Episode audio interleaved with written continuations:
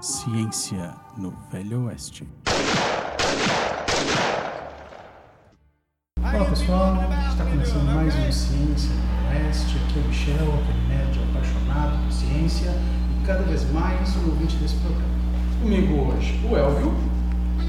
Olá pessoal, aqui é o Elvio, acadêmico do programa pós-graduação em Ciências Farmacêuticas. Mais uma vez com vocês, trazendo novidades hoje com mais uma convidada nossa. Pamela. E aí pessoal, eu sou a Pamela, acadêmica do curso de farmácia, bolsista e amante desse projeto. A Fábio. Oi galera, Fabiane, professora de vários cursos da Unipam. Ah, doida por um dedo de prosa e curiosa de plantão. Luiz. E aí pessoal, tudo bom? Prazer estar de volta, conversando com vocês. Hoje é um tema muito especial. Com certeza a gente vai aprender muito com ele. Então, como Luiz disse, hoje a gente vai ter um tema muito interessante. O nosso assunto de hoje vai ser doação de órgãos e transplantes. Para falar um pouquinho com a gente sobre esse assunto, a gente está tendo o prazer de receber a Raquel Paulo Garcia, coordenadora atual do curso de enfermagem da Unipampa, nossa amiga, que está nos dando a honra de participar aqui com a gente. Raquel, seja bem-vinda, é um prazer ter você aqui com a gente. Obrigada, é um prazer também estar aqui com vocês espero contribuir um pouquinho né, sobre minha experiência né, no que eu tenho realizado na prática né, com doação de órgãos e transplantes. Bom, Raquel, seja bem-vinda. É muito legal te ter aqui conosco. E já que tu falaste nisso, falar sobre a tua prática né, e tua experiência com doação de órgãos e transplantes, como é que tu te aproximou desse tema? Como é que isso aconteceu na tua vida? É, a minha formação, então, né, a minha, o meu, meu doutorado, uh, eu me aproximei da área de transplante renal. Uh, trabalhei com famílias de pessoas que realizaram transplante renal, não uma pesquisa clínica, mas uma pesquisa mais qualitativa. E em função disso, fui me aproximando também né, na parte da doação, porque as famílias relataram muito das dificuldades desse processo. E o quanto foi difícil conseguir o órgão, né, e o quanto foi uh, complicado né, realmente esse processo. Então, a partir disso, eu também me apaixonei pela área. Né, uh, trabalho hoje, tive algumas orientações né, relacionadas ao processo de captação e doação de órgãos. E também trabalho na residência, né, que tem ali, aqui no hospital, né, em Uruguaiana, a gente tem né, a CIDOT, que é a Comissão Intra-Hospitalar né, de Captação de Órgãos, e também tem a aproximação por causa da residência, né, que eles estão dentro do setor da UTI, do pronto-socorro, onde esses processos algumas vezes acontecem. E nesses processos de doação, Raquel, é, como se caracteriza a, a pessoa que, que doa? Quem pode doar, na verdade? Quem está apto a fazer doação? Depende, né? Depende do, do órgão que se quer doar, né? A gente tem hoje os órgãos que podem ser doados em vida, né? Que é principalmente rim, né? Porque nós temos dois rins e uma pessoa, a pessoa pode viver muito bem com um rim, né? E o outro pode ser doado. Uh, temos também uh, pode ser doado partes do pulmão, que é um transplante mais recente, mas que está sendo realizado em Porto Alegre e em outros estados, enfim, mas a referência do nosso país é Porto Alegre. Uh, temos também o fígado, que pode ser doado em vida, e os outros órgãos, né, uh, somente após a morte. Né, e para isso tem que uh, ser concretizada a morte encefálica, né, que é o principal meio para se doar outros órgãos, como coração, pâncreas, enfim, e mesmo esses que eu falei, né, também pode ser doados né, após a morte. Acho que você tocou num assunto que acho que é mito popular. Muitos mortos Todo mundo já escutou. Não, eu morro de medo de entrar no hospital, vão roubar meus órgãos, aquele paciente está em coma, vão roubar meus órgãos. Qual é a diferença disso? Explica para o pessoal um pouquinho o que, que é a morte encefálica. Quem é que é? Por que, que é só nesses casos que a gente vai poder, vai, vai doar? Bom, a morte encefálica é quando, de fato, né, o cérebro não tem mais nenhuma, nenhum impulso nervoso, né, que vai fazer transmissão para o corpo, então, para o restante do organismo, né. Então, o nosso corpo, a partir daquele momento, ele, uh, se o cérebro cessar sua função, né, a gente para de respirar, a gente perde todas as funções vitais.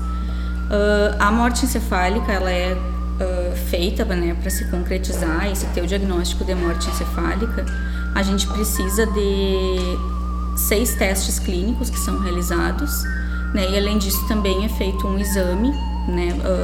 Exame diagnóstico, né? Exame a elet o eletrocardio aliás, eletroencefalograma. Uh, são, são realizados esses exames e para poder detectar essa alteração, né, para ver se tem ou não né, alguma função cerebral. Se não for detectado, então, né, se passa então para a parte da doação, né, se conversa com a família, enfim. Mas são exames uh, realmente assim, quando a pessoa está em morte encefálica, já acompanhei o processo, né?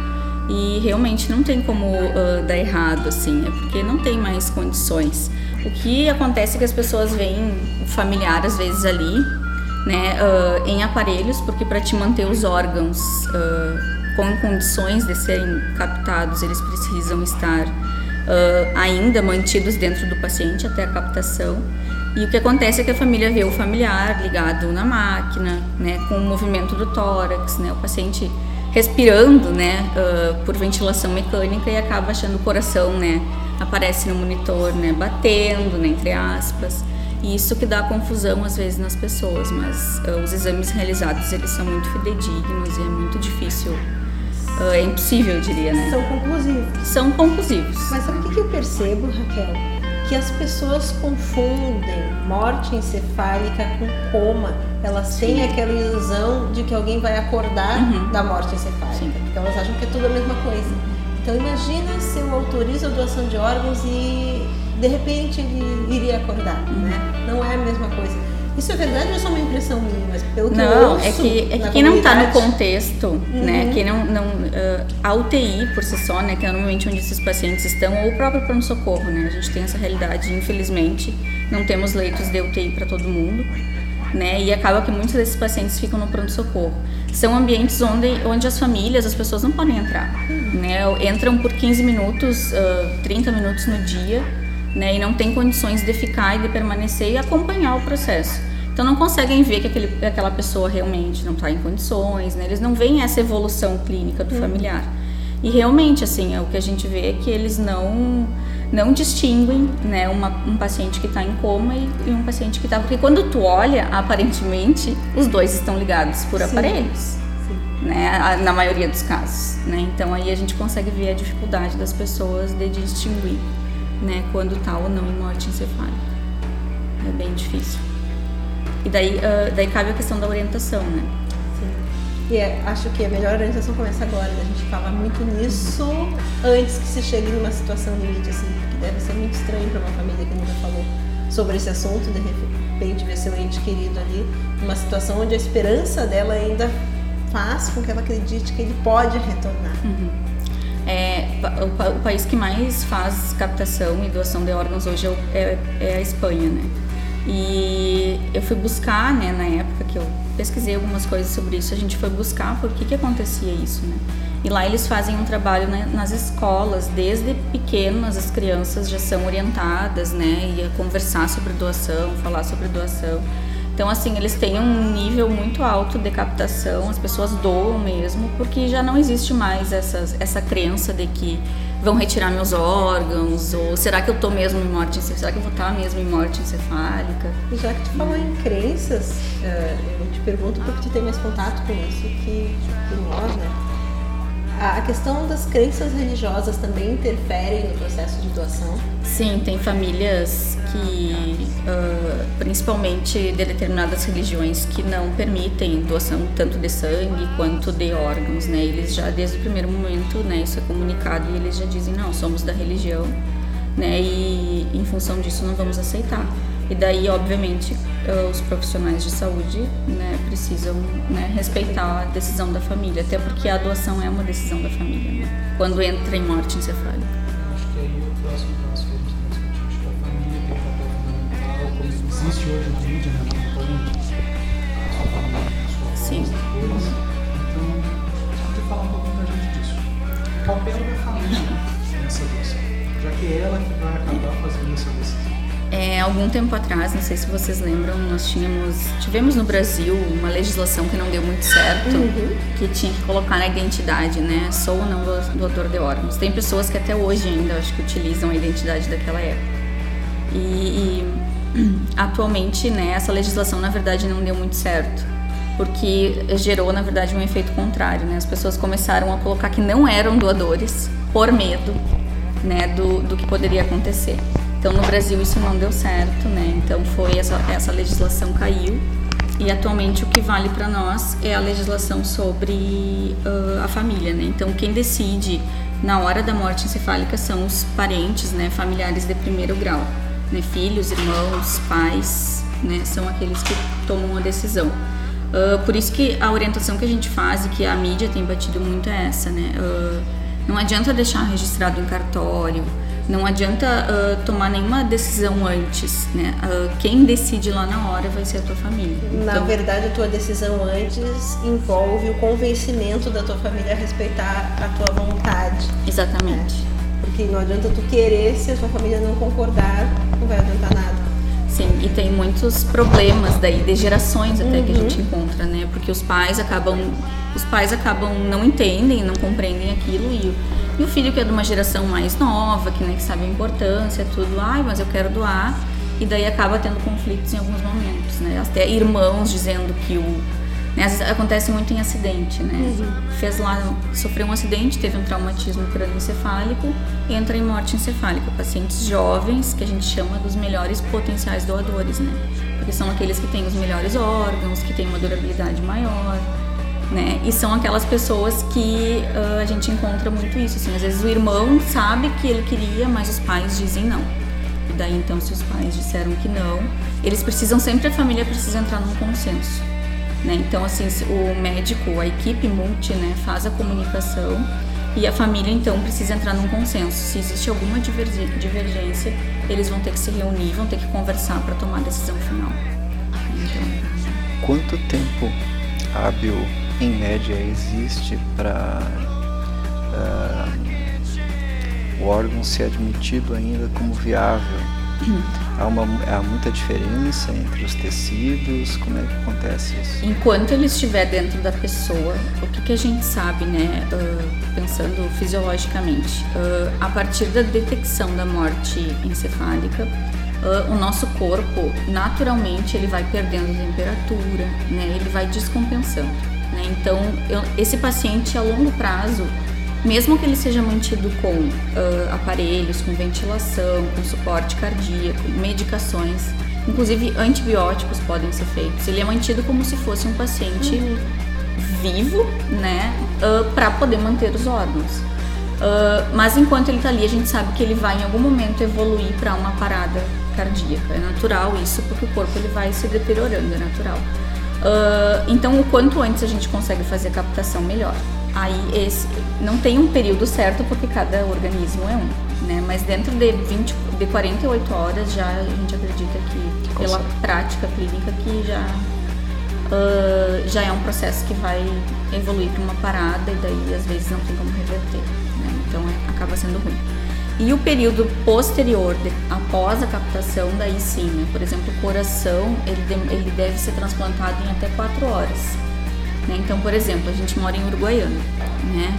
Uh, nada chega em Uruguaiana O deslocamento até Uruguaiana, né? As equipes todas vêm de avião. Né? Hoje, inclusive, a gente conta com o suporte da Força Aérea Brasileira, né? Em algumas situações. Aqui em Uruguaiana, acho que até a Força Aérea não precisou vir mas eu sei que tem situações que eles se deslocam até para tentar agilizar esse processo.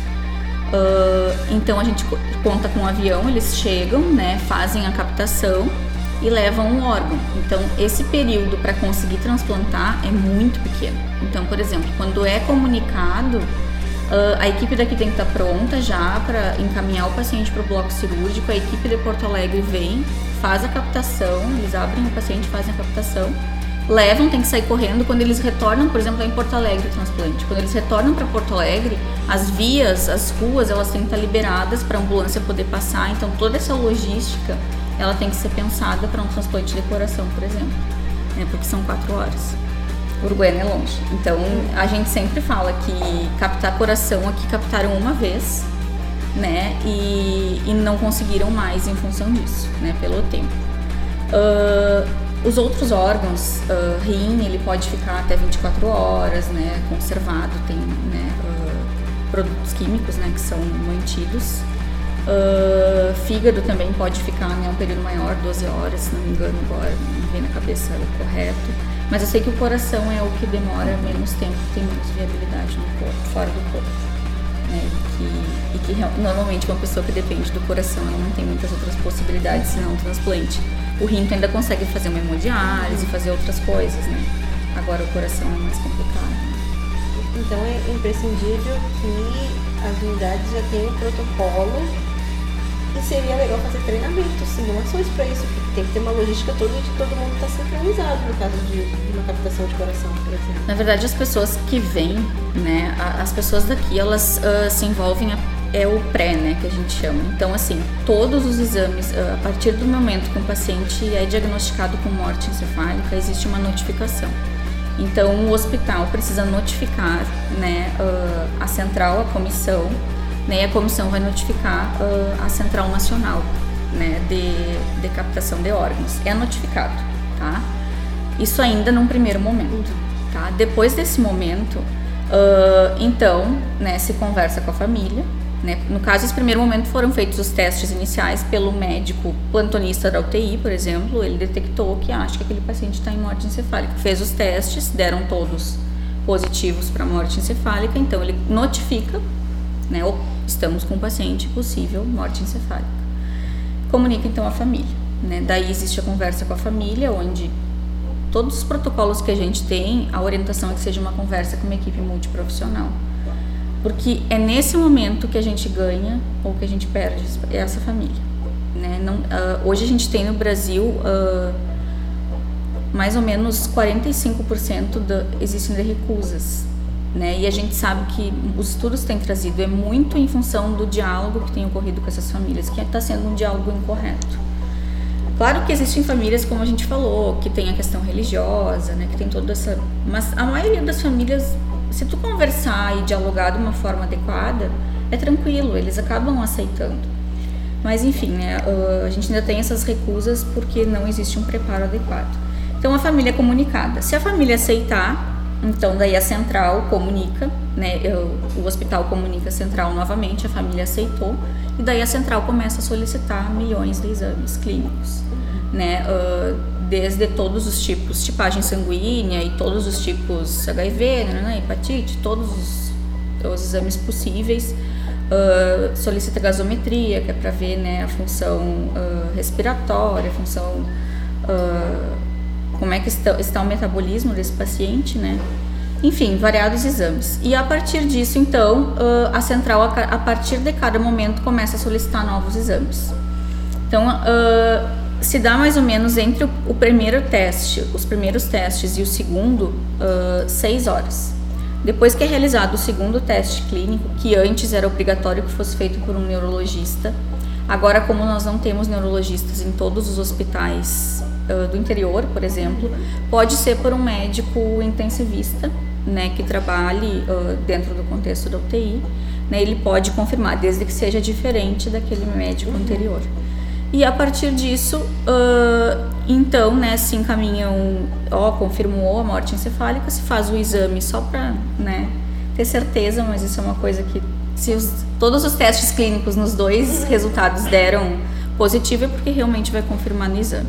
Se caso algum teste uh, der negativo, eles cessam o protocolo naquele momento, né? Então o paciente ainda é um paciente viável de vida. Né? Agora, e caso também se o exame, né, o, eletroencefalograma e o ecodoppler que eu queria falar antes, transcraniano der uh, positivo, também se cessa o protocolo e o paciente, né, tem possibilidade de vida, né? Então, por isso que eu disse que é tudo muito bem controlado. É, esse processo onde se dá a captação de órgãos, a gente tem um foco, não sei, a, a, a equipe de vocês, focam mais nos órgãos uh, principais, que seriam coração, fígado, rins. Mas a gente sabe que hoje em dia se ocupa muitos tipos de tecido, que são o caso de tecido epitelial, Sim. tendões, enfim. Quando o paciente é, é reconhecido como doador, todos esses órgãos são, são retirados ou a gente foca num específico para fazer a, a coleta? Uh, esses órgãos são retirados em locais, em grandes centros normalmente, porque para cada órgão que é retirado tem uma equipe específica. E no avião que vem, por exemplo, uh, se viesse para retirar quem tira rim e fígado é uma equipe, é uma única equipe. Agora, quem retira pulmão, por exemplo, ou retira coração, já é outra equipe. Então, para vir no avião, teriam que vir muitas equipes para retirar pele, para retirar ossos, para retirar outros órgãos. Então, tu vê o órgão potencial. Eles veem aquele que é o mais. Uh, a equipe mais fácil de deslocar e também o que realmente o paciente apresenta condição clínica para poder doar, né? E as córneas? Então, Segue o mesmo protocolo? Protocolo, a mesma coisa. Mas eles aqui em Uruguaiana nunca captaram, uh, pelas informações que eu tenho. É, como eu disse, é mais em grandes centros. Mas hoje a nossa fila de espera de córneas ela é bem reduzida, assim, consegue super rápido. Eu cheguei, cheguei a cogitar, cheguei a ser cogitada para entrar no transplante de uma vez. Né? A médica me assustou muito antes do tempo, uhum. E eu passei os anos da minha adolescência, meu Deus, eu vou ter que fazer um transplante, vou ficar cega. Né? Mas a partir daí eu comecei a tentar acompanhar essa questão das córneas e comecei a pensar, puxa, eu tinha uma ideia quando se falava em transplante de que a gente tinha que aproveitar aquele doador. Uhum. Eu também tinha essa tem ideia. Uma, tem, dá uma sensação, eu não queria usar essa palavra, hum, de desperdício. Sim. Mas o que eu quis dizer assim, valorizar, uma vida se vai, mas ela pode sustentar algumas outras. Então a ideia que eu tinha é de que se aposentaria tudo. Eu tinha pensado nas equipes. Eu achei que era uma equipe treinada para captação de órgãos de uma forma geral. É que não tem como, né? Porque é. o tempo que tu demora para tirar um rim, ele é muito diferente do tempo que tu demora para tirar um coração, ou que tu vai demorar para tirar um osso, né? A pele é super tranquilo de tirar, mas agora outros elementos, outros órgãos já é mais difícil, né? Mesmo então, sendo da área da saúde, nós uh, compartilhamos esse fato, né? A gente acaba tendo uma visão poética quando a gente não trabalha com coisa. né? É, agora eu estava pensando, né? romantizar o processo. Mas uh, não vamos levar para esse lado. é, mas assim, a, a, gente acaba ficando muito. Vamos aproveitar tudo. Eu, eu, muitas vezes eu disse na minha casa, para tentar convencer as minhas famílias doem tudo, só não as córneas porque elas não servem para nada, né? Mas o que der para aproveitar é se inventarem outros transplantes até lá, doem. Mas eu nunca tinha pensado dessa forma, assim. Provavelmente um órgão vai ser útil. É que a gente tem, assim, aquela... Uh, o que, que a mídia divulga, né? Uh, uma pessoa salva oito. É, né? É. Isso é o que é possível. Na verdade, poderia salvar até mais pessoas, né? uh, é, salva oito em função dos órgãos, tirar coração, pulmão, rim, fígado, enfim. Uh, só que na verdade, sim, o que, que a gente tem que pensar? Que a lista de espera para alguns órgãos, por exemplo, rim né, e fígado, ela é muito grande.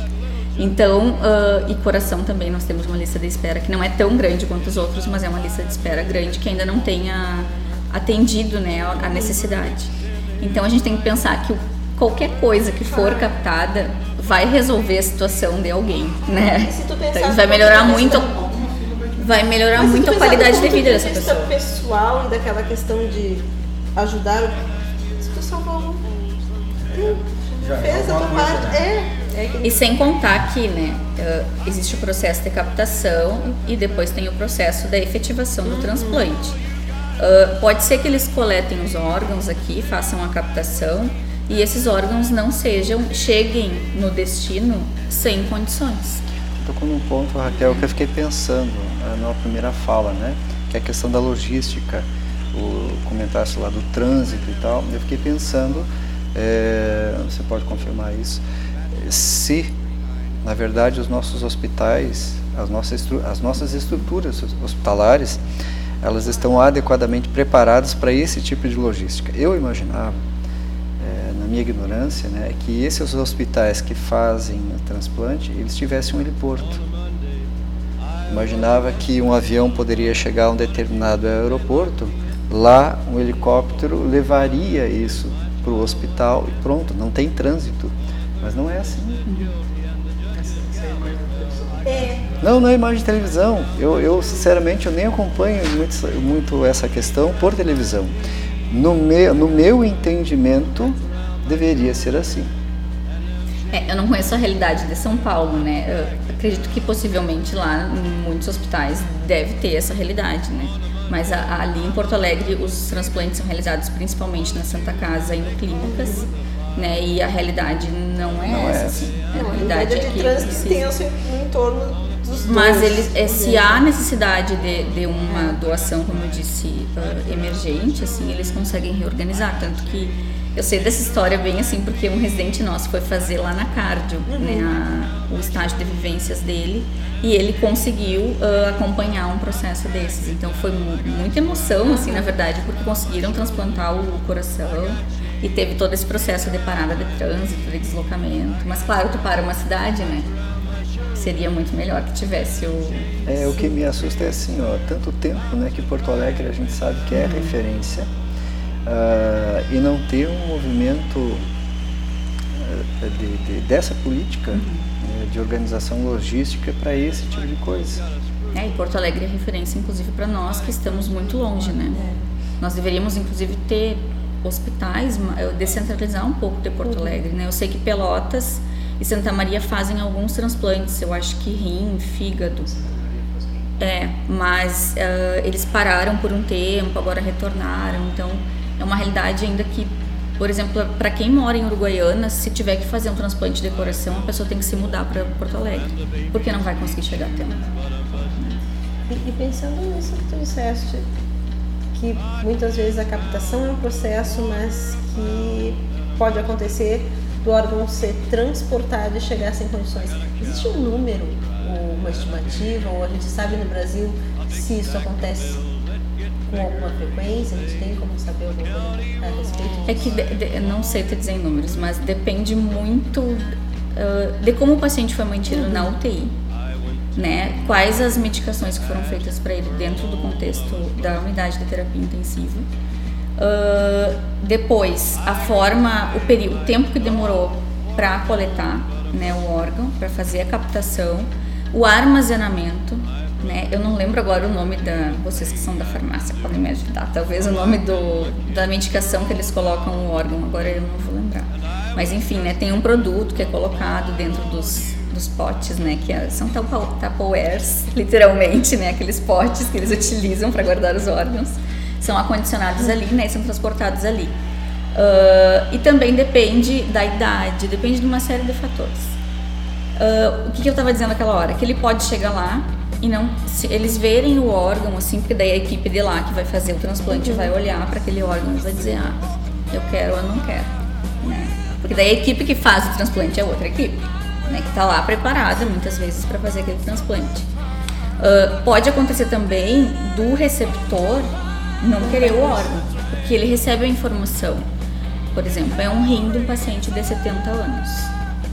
A gente sabe que o rim de uma pessoa de 70 anos não é como o rim de uma pessoa normal, porque naturalmente, fisiologicamente, o idoso tem, né, algumas ah, um processo natural do, do envelhecimento. E ele pode não querer aquele órgão, né? Daí tem que passar para o próximo, né? E assim vai. Então são várias coisas e às vezes o órgão, mesmo ah, estando né, na pessoa, enfim, já acontece o processo de rejeição de início. Né? Então foi transpla- transplantado tudo e acontece o processo de rejeição. E uma coisa legal de saber é que as famílias quando doam, elas recebem a informação, eles são comunicados ah, se o órgão foi ou não transplantado. Eles têm esse feedback assim da equipe da central, né? que é uma coisa acho que é importante de saber assim se deu certo, se todo o processo, né?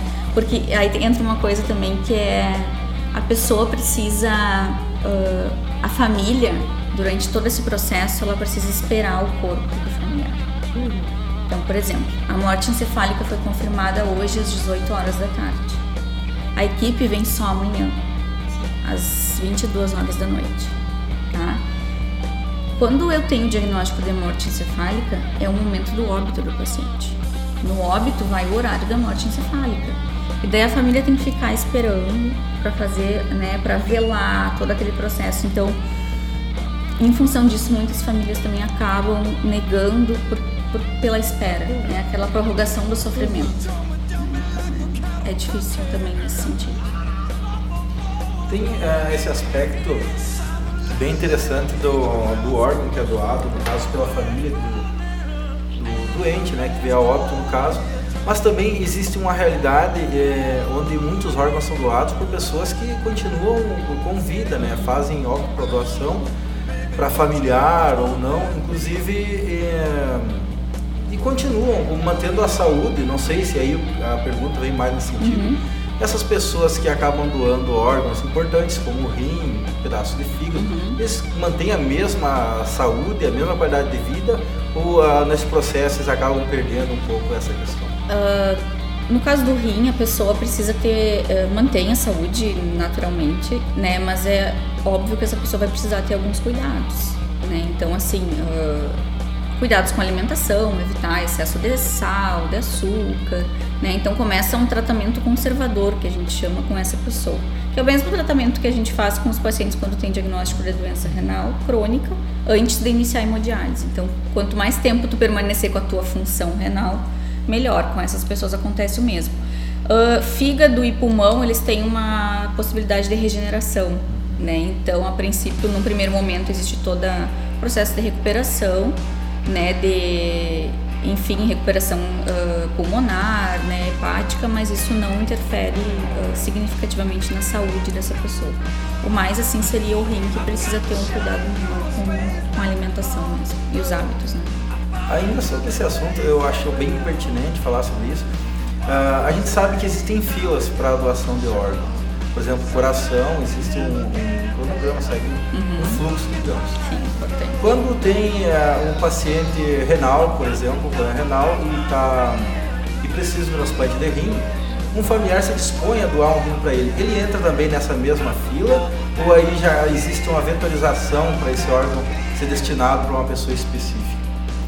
Não. Uh, por exemplo, a fila funciona assim: a fila de, de transplantes hoje é uma fila nacional, tá? Mas ela não é uma fila por ordem porque cada paciente, uh, por ordem assim, uh, o primeiro da fila vai ganhar o primeiro órgão que disponibilizar no Brasil, porque nós temos a questão da compatibilidade, Sim. né? Então, por exemplo, foi comunicado que tem um paciente em morte encefálica aqui, em Uruguaiana, com tais e tais critérios de compatibilidade. A partir disso, uh, todos os pacientes que estão em lista de espera, os três primeiros mais ou menos, três, quatro primeiros que estão em lista de espera para aquele órgão com aqueles critérios de compatibilidade, já são comunicados. Uh, esses quatro pacientes são comunicados e se solicita que esses quatro pacientes se desloquem para a central, no caso Porto Alegre é a referência, né? Então, uh, os quatro vão a Porto Alegre. Eles só vão saber qual vai receber o órgão na hora que o órgão chegar lá e que eles fizerem testes químicos lá. Uh, caso uh, um familiar queira doar, eles nem entram para fila. Né? Então, primeiro se faz uh, teste com os familiares. Com os familiares e caso nenhum for compatível, daí sim ele vai para fila de espera. Então é verdade falar do transporte renal, que eu acho que é o mais frequente, né? Ele é o que eu mais tenho afinidade, mas eu, eu, eu tá. eles não são muito diferentes. Não falando, a fila é a mesma. É. Eu imaginei agora que eu sou um desses três, quatro de fila que sou, tem possibilidade de ser compatível. Sim. Eu arrumo a minha mala aqui em Uruguaiana, cheio de esperança. Vou até Porto Alegre, faço os testes lá e descubro que eu vou voltar para Uruguaiana e esperar o próximo eles são muito preparados para isso. É? Assim, uh, quando o paciente... Lidar com essa frustração uhum. deve ser muito difícil. Quando ele entra na fila de espera, ele vai então para acompanhamento em Porto Alegre. Né? Então, uh, cada três meses, normalmente, eles fazem consultas. E essas consultas são acompanhadas, sim, lá em Porto Alegre, por uma equipe multi. E daí essa equipe uh, proporciona todo o suporte, assim. Então, eles são comunicados desde o princípio. Pode ser te chame e pode ser que tu não seja de fato uhum. compatível, que tu tenha que voltar. Então eles já sabem a história, assim, eles já sabem. E principalmente o paciente renal que convive com outros, uhum. Né? Ou na hemodiálise, ou ele acaba conhecendo, ele acaba conhecendo e sabe, ah, chamaram o fulano, mas ele voltou. Mas claro, é uma frustração, muitos ficam abalados. Eu conheci uma paciente que ela foi chamada 14 vezes e ela não, mas não foi por isso só que ela não conseguiu transplantar. Ela não conseguiu transplantar porque na, muitas vezes ela não tinha condições clínicas. Então, assim, não basta eu estar na lista de espera. Eu Eu preciso estar bem. Se eu fiz uma cirurgia no dente, eu já não posso ir. Porque daí tem risco de, né, da infecção, nananã, enfim, é bem complicado, assim. Então, quanto mais tempo eu permanecer, mais eu vou me debilitando. Sim. E daí menos chances eu tenho de conseguir realizar o transplante. E nesse sentido, agora eu pensei na frustração do candidato a receptor, mas a família dele também passa pelo mesmo processo, né? Ela também tem esse acompanhamento? Ah, na verdade, tem alguns grupos lá em Porto Alegre que são feitos. Ah, a nível local, eu não conheço ah, nenhum grupo assim que está sendo feito com as pessoas que estão em lista de espera. Né, A gente tem ali na clínica renal, que é pelo menos a realidade que eu conheço ali, ah, eles não têm assim, ah, eles têm contato com os familiares, eles sabem, mas não existe nenhum tipo de ah, orientação. Lá em Porto Alegre, os familiares até podem participar de alguns grupos né? Porque os hospitais são mais estruturados, né? Tem essa preocupação. Porque eu vivenciei muito isso, na minha tese apareceu muito isso, assim, a questão da família é, às vezes é quase mais que o, que o paciente, assim, porque é, vive muito junto, sofre muito junto, principalmente quando eles querem doar e não tem compatibilidade. Dentro desse aspecto, Raquel, ah, aquela questão assim, eu recebi um órgão e, puxa, eu gostaria de conhecer a pessoa que, ou a família, né, se a pessoa foi a óbito. É, como é que são essas relações? Isso acontece de fato com frequência? Isso apareceu na TV recentemente, deu um baita estouro na mídia, né? As pessoas, a TV muitas vezes a mídia acaba divulgando coisas que não são tão adequadas, né? E o que, que a mídia divulgou? A mídia colocou que a família de um receptor tinha tido contato, tinha ficado sabendo dentro do mesmo hospital e assim, isso jamais, não é possível. tá? Isso pela legislação.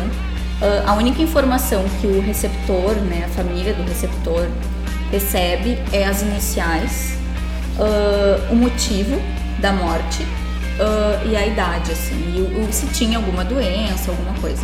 Nada mais do que isso. Quer dizer que no caso de eu receber um órgão, eu não vou ter como rastrear a Não. pessoa que me doou. Não, não, só se vazar alguma informação, mas assim, por pessoas lá de dentro, né? Mas a princípio não, a gente não tem como ter contato por uma questão de. para evitar, né, que exista compra de órgãos, enfim, né? Acho que isso existe. A gente sabe aí na internet que existe o tráfico de órgãos, né? Tem grupos, tem ah, publicações sobre isso, né?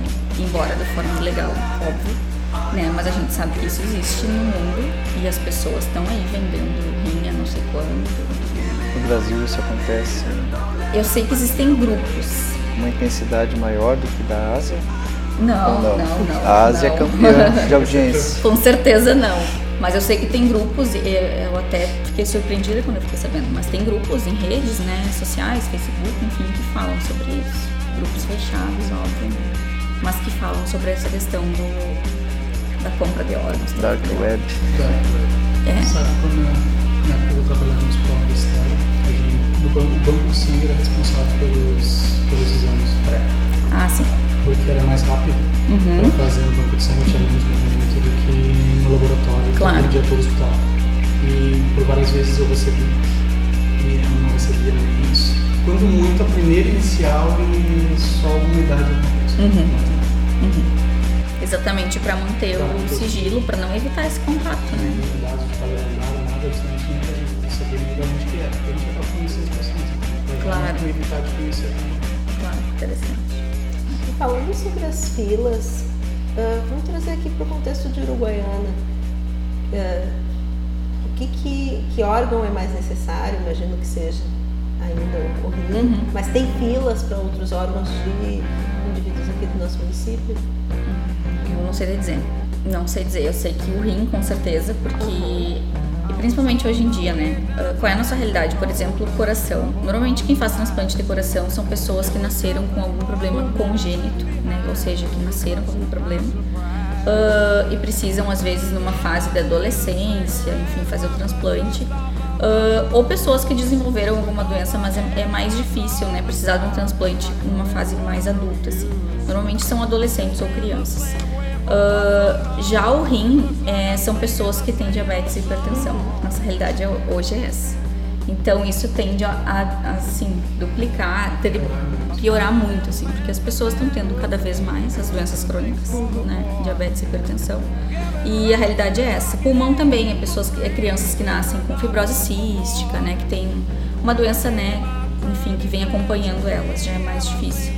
Fígado, a gente tem bastante pessoas em lista, é o segundo órgão que mais uhum. tem em espera, porque envolve uh, pacientes etilistas, né, os casos de hepatite, né, que hoje a gente sofre um pouco reflexo disso das pessoas que pegaram hepatite na época que as transfusões aconteciam de forma inadequada, né? Tem muito paciente hoje assim. Isso. Então hoje eles estão sofrendo essas consequências. Tem surtido muito paciente dessa época, que hoje também está fazendo crescer um pouco essa fila aí. Mas eu não sei te dizer assim os números aqui do município. E eu vou te dizer que eu nem sei se o município tem esses números. eu tenho umas dúvidas. Te acompanho nas dúvidas. É. Eu acho assim, apesar de eu assumir doações,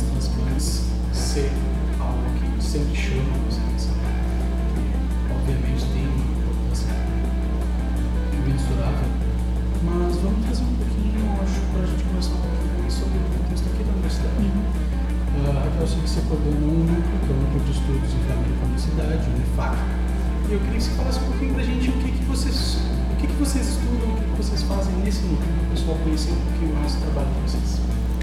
Bom, nós somos uh, em três docentes no núcleo, né? Sou eu e as outras Brunas, como digo, né? A professora Bruna Stan, a professora Bruna Simon, que está em afastamento atualmente. Eu trabalho mais com a parte de nefrologia, né? Hipertensão, diabetes, que são doenças que estão uh, associadas.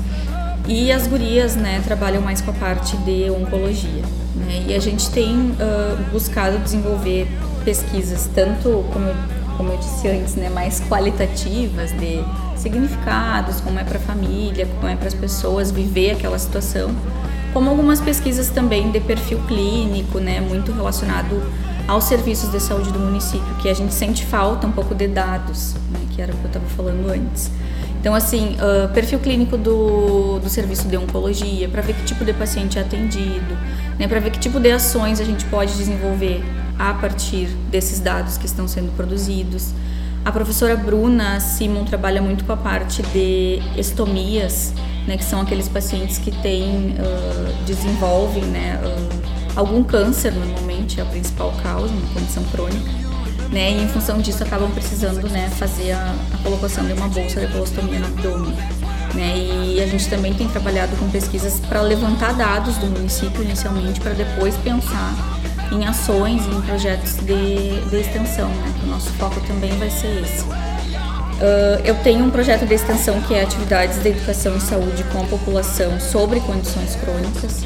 Então nós temos feito alguns projetos, uh, algumas atividades relacionadas, por exemplo, o dia da hipertensão, da hipertensão, a gente vai lá, faz ações em algum local do município né, em escolas, uh, fizemos na praça já o ano passado também, uh, além desse, dessa atividade sobre hipertensão, sobre diabetes, a gente desenvolve, desenvolve também em setembro, que é o mês do Setembro Verde, uh, ações sobre o, a captação de órgãos e a doação. Então, ano passado nós fomos para a praça, foi bem interessante, fizemos uma faixa e fomos para o semáforo, semáforo, né? E daí colocamos na faixa, né?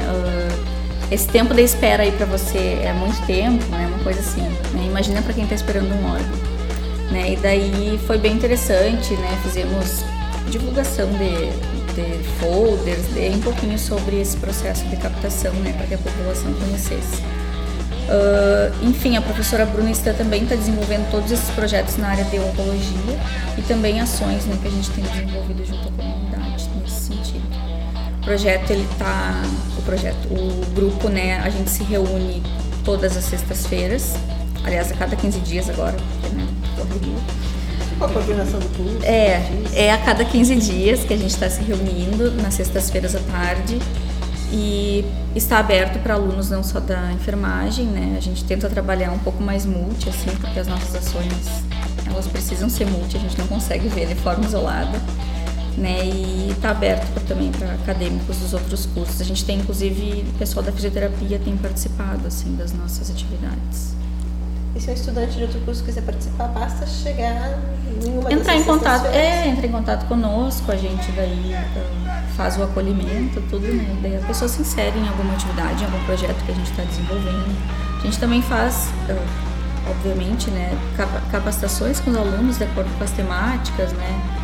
Faz estudos, né? Lê artigo, essas coisas de grupo de pesquisa, né? Acaba desenvolvendo com eles também, né? Dentro da, da área que a gente trabalha e da área que a gente domina. Então, as nossas temáticas são mais essas. Da cronicidade, mais focada em nefrologia e oncologia, né? mais nessa, nessas questões. Bom, Raquel, tu falou um pouco sobre o núcleo, né? E eu fiquei um pouco curiosa, porque nem tudo é mar de rosas, né? Então, quais são as dificuldades que vocês mais enfrentam no núcleo de vocês? É, ah, a gente tem algumas dificuldades, assim, obviamente financeiras, né? Nós gostaríamos de ter mais financiamentos, mas eu, eu por exemplo, sou recém-doutora, né? Então, obviamente, alguns financiamentos eu agora vou conseguir. As minhas colegas que estão comigo, elas ainda são mestres, né? Uma tem processo de doutoramento. Então, a gente encontra dificuldades financeiras nesse sentido, né? Fora que a universidade atualmente, né, tá num cenário que não nos favorece muito em termos a universidade e todo o Brasil, né? Em termos financeiros. Então, qualquer ação que a gente tem que fazer, a gente precisa, ah, faz uma rifa, a gente tira do bolso, a gente dá um jeito, né? Até para fazer uma faixa, para fazer qualquer coisa, a gente acaba resolvendo dessa forma. Uh, com relação aos né, uma dificuldade, na verdade, que eu vou falar, assim, que é algo que, que nos incomoda e nos inquieta, né, a dificuldade que eles têm de fixação nas atividades, né, e isso é uma realidade que eu, eu, eu vivo muito aqui em Uruguaiana, porque eu me formei em Santa Maria, depois fui para Pelotas fazer doutorado, e nesses espaços uh, a gente desde cedo, né, desde cedo na graduação, né, a gente cria o hábito de participar de atividades de pesquisa e extensão, né? E aqui na Unipampa eu acho que isso ainda precisa desenvolver um pouco mais, pelo menos no curso, né, do qual eu faço parte. Então, assim, eles, eles vão, eles participam um pouco e daqui a pouco eles já perdem o interesse. Teve um dia que não foi tão legal quanto eles imaginavam, que não foi tão assim. Né? E se tu não tá sempre te envolvendo e chamando eles, o que, que aconteceu? Por que tu não foi na reunião? Uh, acaba que a gente perde, né? Perde eles. Então, ainda estou aprendendo, né? Fazer gestão de grupo de pesquisa é algo novo, né? A gente está dois anos, três anos com o grupo, com o núcleo, e acho que ainda tenho muito que aprender, né? Uh, principalmente nesse quesito de como incentivar os alunos e como mantê-los né, vinculados às nossas atividades. Esse, acho que é uma das maiores dificuldades que eu tenho hoje, assim. É um pouco frustrante às vezes, eu diria. Bom, então assim, apesar de